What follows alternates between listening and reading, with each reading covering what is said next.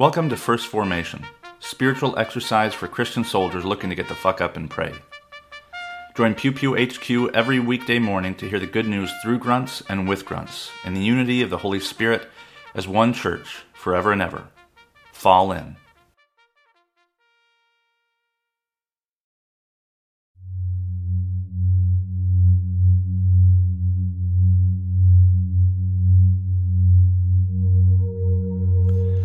Psalm 64 Hear my voice, O God, in my complaint. Preserve my life from dread of the enemy. Hide me from the secret plots of the wicked, from the throng of evildoers, who whet their tongues like swords, who aim bitter words like arrows, shooting from ambush at the blameless, shooting at him suddenly and without fear. They hold fast to their evil purpose. They talk of laying snares secretly, thinking, Who can see them? They search out injustice, saying, We have accomplished a diligent search. For the inward mind and a heart and heart of a man are deep. But God shoots his arrow at them. They are wounded suddenly. They are brought to ruin with their own tongues turned against them. All who see them will wag their heads. Then all mankind fears. They tell what God has brought about and wonder what he has done.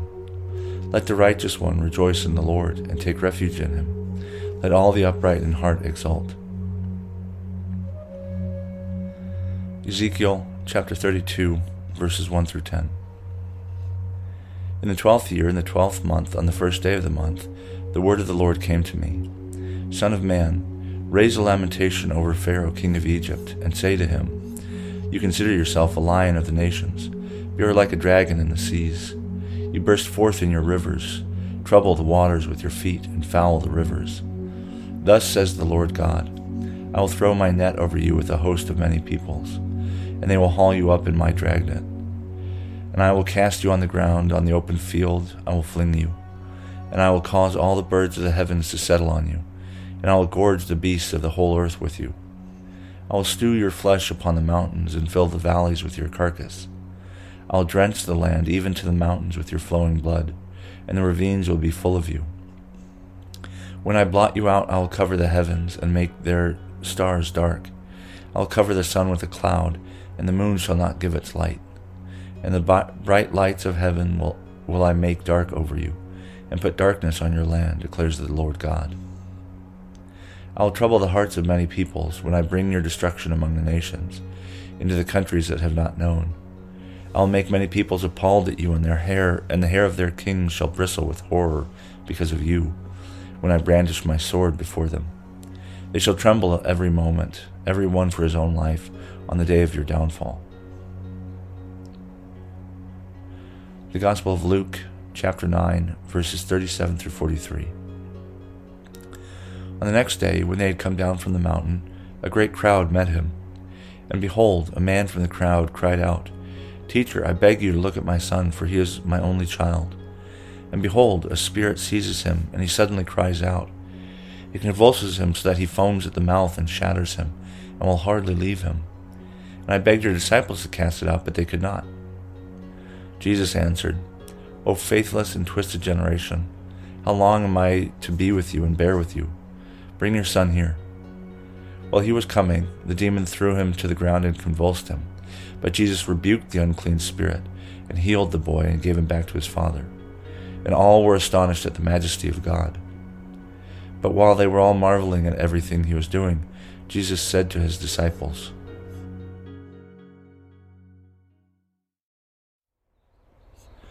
Good morning and welcome to the third Wednesday after Pentecost. This is Brother Logan Isaac, broadcasting from Laguna Niguel, California. Our readings this morning come from Psalm 64, Ezekiel 32, and Luke 9. And I had to double check the the reading from Luke does trail off. I don't know I don't know why. Um and it's not it's not an A and a B like sometimes uh, sometimes in scripture translators or or interpreters if they're referencing if a scripture verse is long or it has like two kind of main parts or clauses they'll put an A for like the early part of the verse or a B for the late part of the verse um, but Luke nine forty three trails off uh, just as I read. While they were marveling at everything he was doing, Jesus said to his disciples, and there's this big cliffhanger. Um, and the the cliffhanger, I don't know, because I'm Bible thumping evangelical. Uh, the cliffhanger made me think of the resurrection or the or um, you know like because the the the gospel speaks of Jesus being kind of exasperated with them and talking about you know departing from them, and you know if if you're in the story and you don't know that Jesus is going to be resurrected or you don't you don't you're not anticipating that, it's kind of a weird thing to say. Um, like he's he's saying like how long do I have to put up with you? Um, when you know when will when will I be gone from this earth?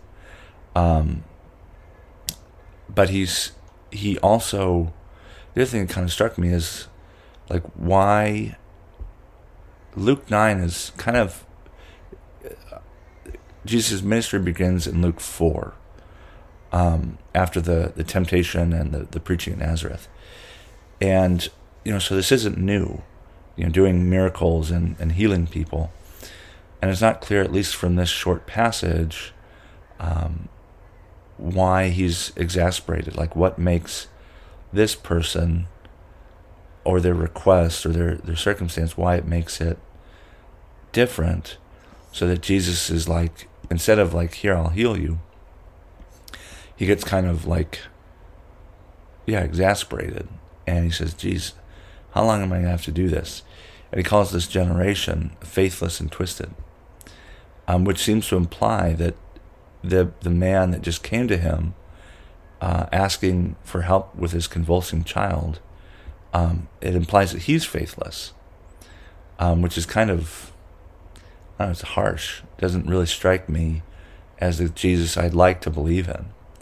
But as with uh, the woman from Tyre and Sidon or something, where she says, you know, don't even dogs eat the scraps that fall from the master's table. Like Jesus doesn't always act in the way that, you know, that we might think of as, you know, I don't very Christianly. Um, he, you know, he can be a little short tempered.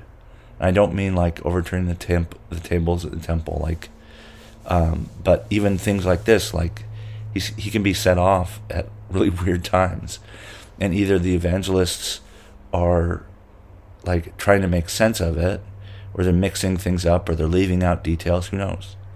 But clearly, they remember Jesus as having a bit of a I don't know, being human. I was about to say short fuse. I don't think he has a short fuse. Um, but he's he's you know he's human. He's fully human. And so there are some days that are just not for him. Um, and you know he takes breaks in the wilderness. Uh, he tries to avoid huge crowds sometimes. Um, and so, as, as weird and discomforting as this passage might be, it, it could at least remind us of the humanity of Jesus. Um, that he is, you know, just like one of us. Um, and by that, I don't mean that he's not God.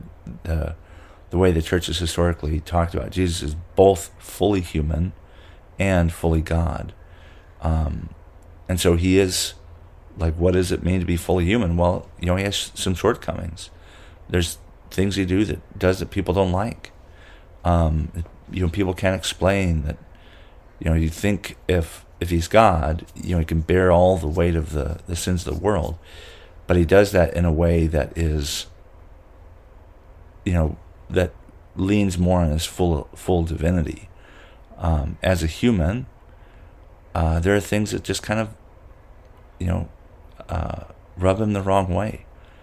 And it's not really clear what that is in this passage, other than, you know, maybe he's had to heal one too many people.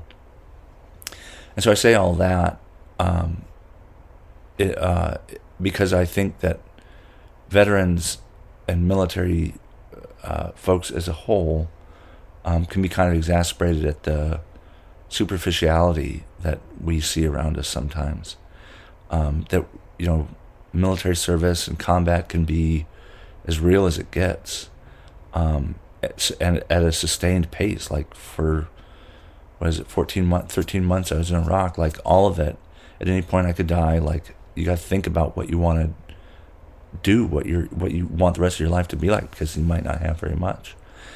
Um, and so, veterans, in my experience, uh, are particularly interested in authenticity, in being genuine and being real.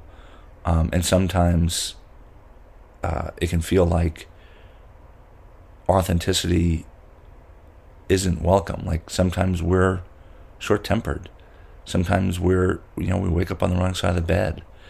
Um, and sometimes we don't want the same things as we see other people wanting, like wealth and, you know, everything else. Like that doesn't strike me as as important or even real.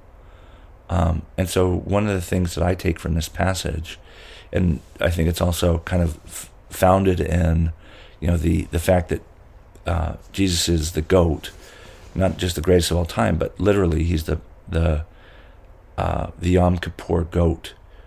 Um, and even if he's the Passover animal, he could also be a goat. There's no requirement that there's a lamb, you know, sheepish, genteel, you know, domesticated lamb or sheep.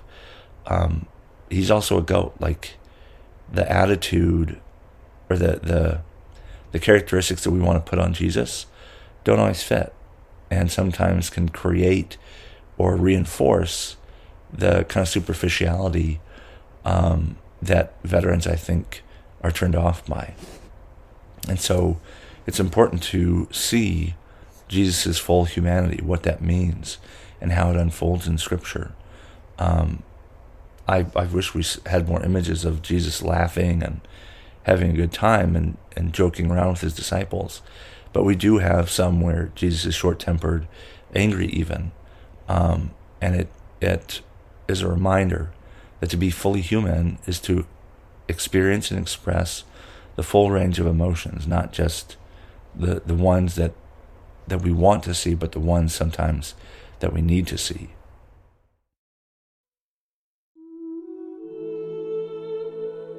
A prayer for all sorts and conditions of people from the Book of Common Prayer. O God, the creator and preserver of all humanity, we humbly beseech you for all sorts and conditions of people, that you would be pleased to make your ways known to them, your saving health unto all nations. More especially, we pray for the Holy Church Universal, that it may be so guided and governed by your good Spirit, that all who profess and call themselves Christians may be led into the way of truth and hold the faith and unity of spirit in the bond of peace and in righteousness of life.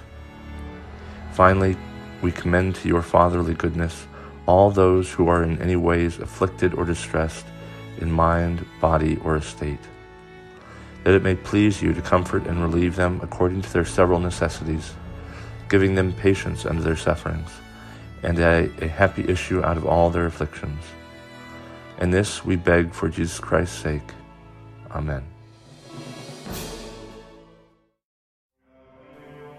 Thank you for falling in to First Formation, where Pew Pew HQ shares morning prayers for the humble, hardy folk caught in the crosshairs of God and country. If you like what you've heard, you can participate in one of the three following ways.